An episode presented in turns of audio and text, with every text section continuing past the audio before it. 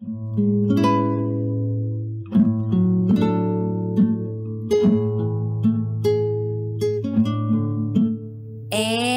now, it's time for DJ Rocky's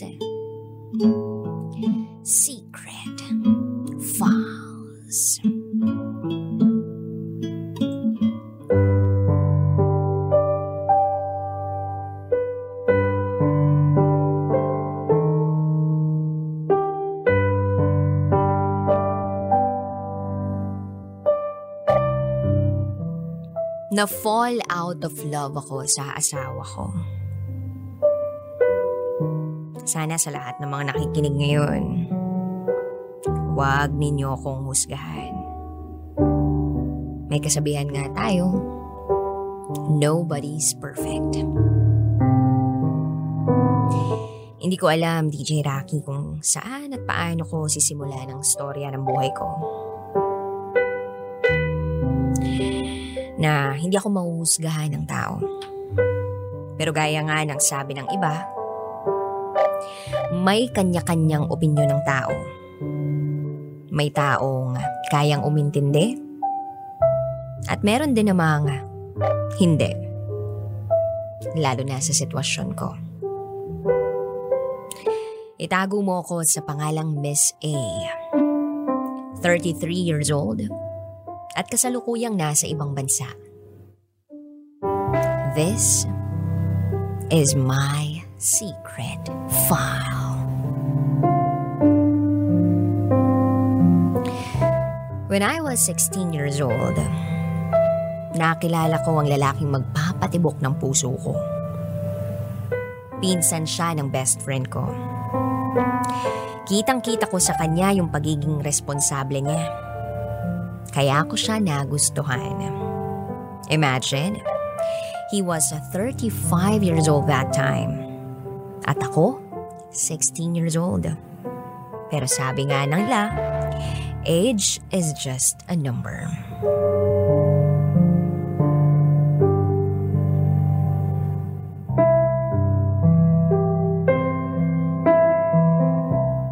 So, sa madaling salita, nagkatuluyan kami.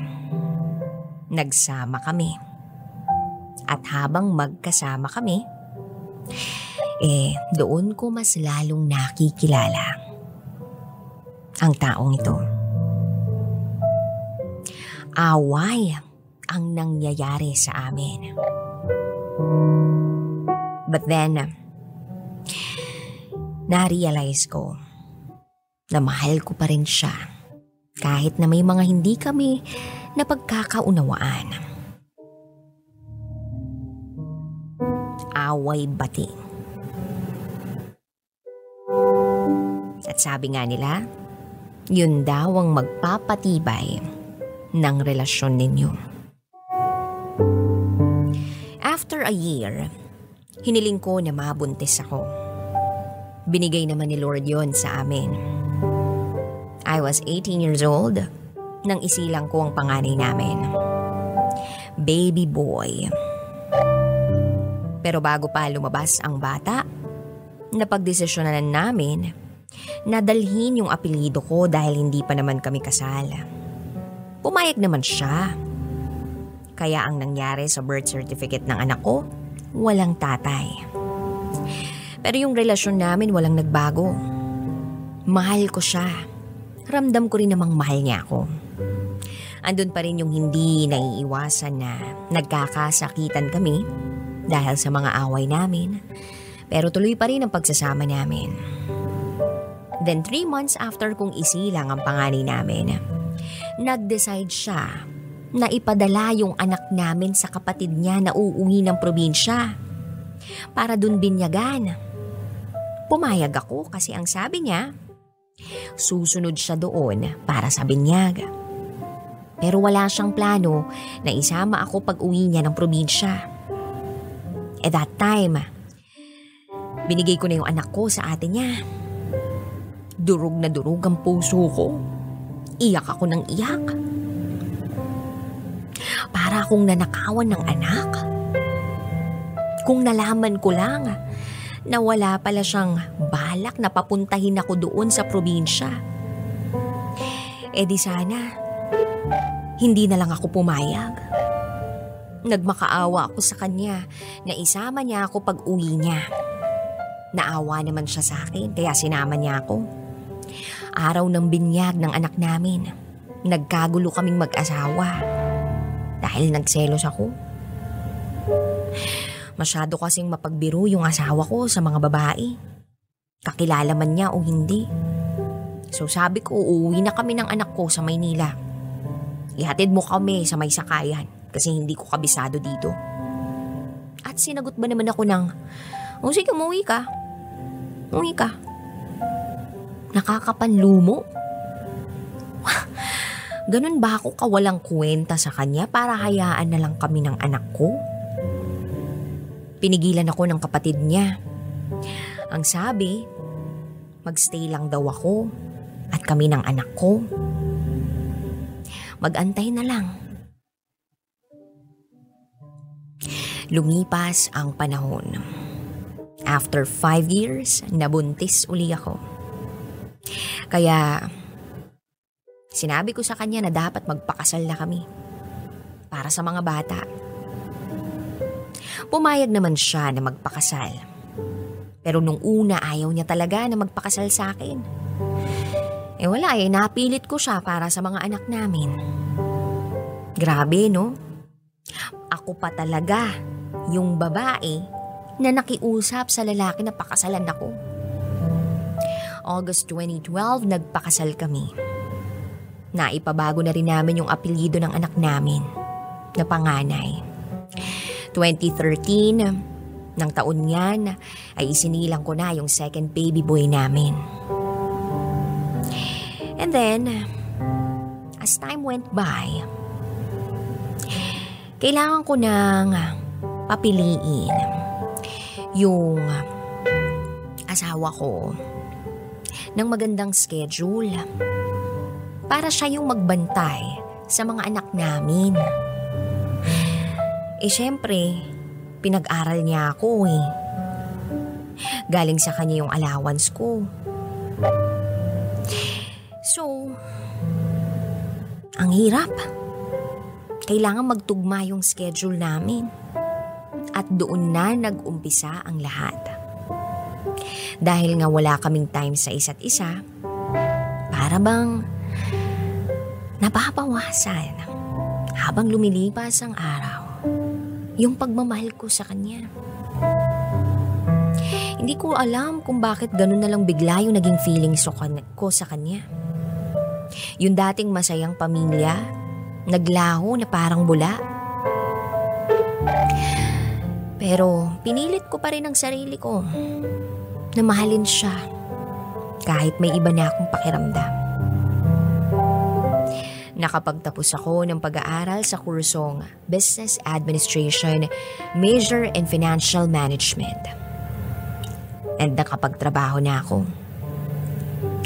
Pilit ko pa rin binubuo ang pagmamahal ko sa asawa ko. Sinusubukan kong ibalik yung dating kami. Pero wala.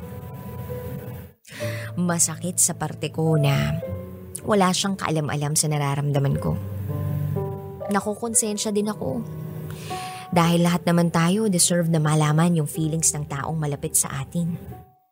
Lalo na't asawa natin. Gusto ko naman na sabihin. Pero hindi ko pa kayang sabihin. Kaya ililihim ko pa muna. Hindi pa ako handang mag-confess sa kanya. Pinoprotektahan ko rin yung mararamdaman niya.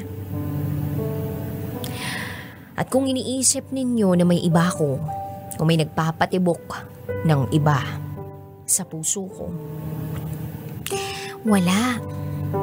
Masaya lang talaga akong kasamang mga kaibigan at mga katrabaho ko. Okay ako doon.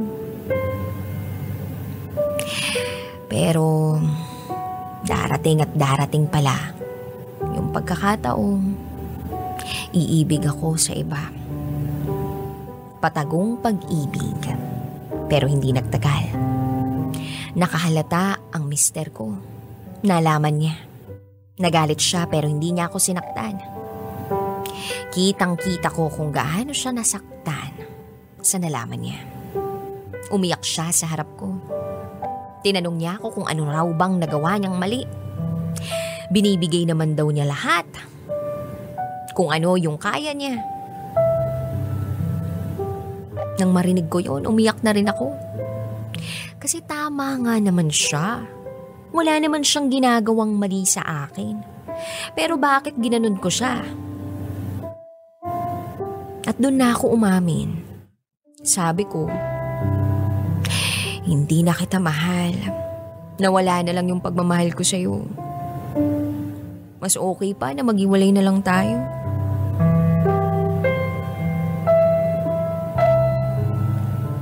Pagkarinig niyang yun, natigilan siya. Pero kitang kita ko pa rin sa mga mata niya yung sakit na nadarama niya. Hanggang sa nakahanap na siya ng lakas para makapagsalita at ang sabi, yung mga anak natin, paano naman sila? Nakiusap siya sa akin, DJ Rocky, na ayusin namin yung relasyon namin para sa mga anak namin. Kaya ayun, nagstay ako sa kanya para sa mga anak namin. Pero alam ko sa sarili ko na wala na yung pagmamahal ko sa kanya. Sa loob ng labing apat na taon naming mag-asawa, ilang beses lang kaming nagtabi sa higaan ang dahilan niya, ayaw niya na maistorbo sa pagtulog dahil mabilis siyang magising. Matagal bago makatulog uli. Naintindihan ko naman siya eh. Kasi nga may trabaho pa siya. Kailangan kong tiisin lahat ng yun para sa mga bata. Lumipas ang ilang taon. Nag-decide akong magtrabaho. At isa sa dahilan kung bakit ako nandito sa ibang bansa, eh dahil sa sitwasyon namin ng asawa ko. Ayoko na yung pakiramdam na pinipilit ko na lang yung sarili ko na makisama sa taong hindi ko na mahal. Okay naman ang relasyon namin ng asawa ko. Ngayong nandito ako sa ibang bansa. Okay kami as parents ng mga bata. Bira ko siyang makakausap, madalas yung anak ko lang. Pero, yung sweet na usapan, I love you, wala na kaming ganun. Hindi ko na rin alam kung anong nararamdaman niya para sa akin. Ayoko na rin naman magtanong. Gustuin ko mang makipag-iwalay sa kanya ng tuluyan pero hindi ko magawa eh. Sa sobrang pagmamahal ko sa mga anak namin. Hindi ko kayang makipag-iwalay sa taong hindi ko na mahal.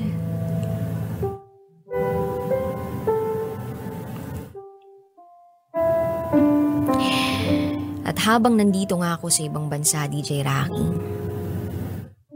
tumibok ang aking puso.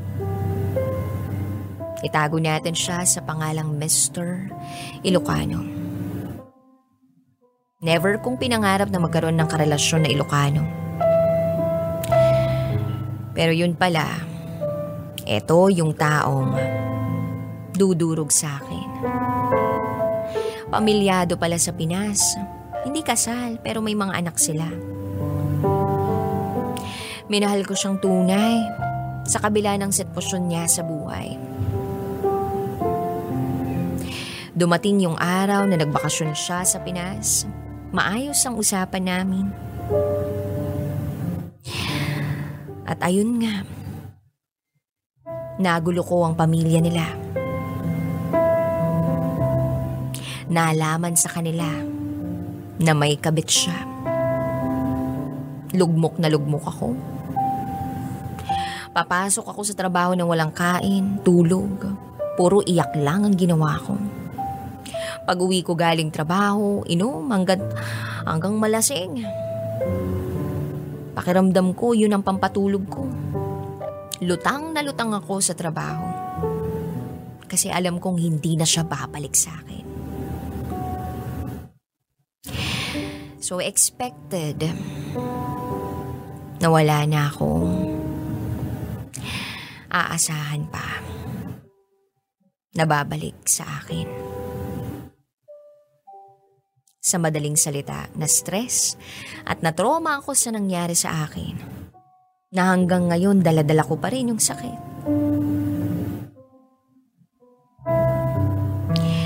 Bakit ganun, no? Kung kailan pakiramdam ko, natagpuan ko na yung talagang mamahalin ko. Hindi pa rin pala pwede. Kailangan kong magparaya para sa mga anak niya. Para sa kanya. Pero kapag naaalala ko yung mga sinabi niya, humihiling pa rin ako na sana sana bumalik siya. Sabi niya, never niya akong kakalimutan. Lagi lang siyang nandito para sa akin. Poprotektahan ako. At dahil gusto kong makamove on, nag-download ako ng dating app. Hindi tamang solusyon sa problema ko pero dahil desperada ako, gusto kong makalimutan ng lahat. Nakipag-usap ako kung kani-kaninong lalaki. Ang dami kong pinag-chat. So meron akong nakilala doon na Pinoy din. Nagsimula ang usapan namin sa simpleng hi hello. Hanggang sa napalagay ang loob ko sa kanya bilang isang kaibigan. Nag-decide kaming magkita. At dito na nagkaroon kami ng relasyon. Para sa akin, laro lang ng umpisa. Yung okay lang kahit walang commitment. Go with the flow lang. Pero iba pala siyang magmahal. Yung kahit galit na galit ako sa kanya. Eh dadalhan niya ako ng kung ano-ano. Hindi niya ako natitiis. Pinapalambot niya ang matigas kong puso. Lumipas ang ilan pang buwan. Eh, nalaman ko na meron din pala siyang pamilya. Sinubukan kong makipag-iwalay.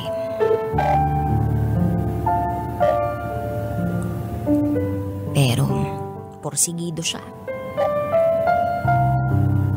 Ilang beses yun. Hindi siya sumusuko. At doon na ako nahulog sa kanya. Then one day, naka, nagka-problema kami. Stricto kasi dito.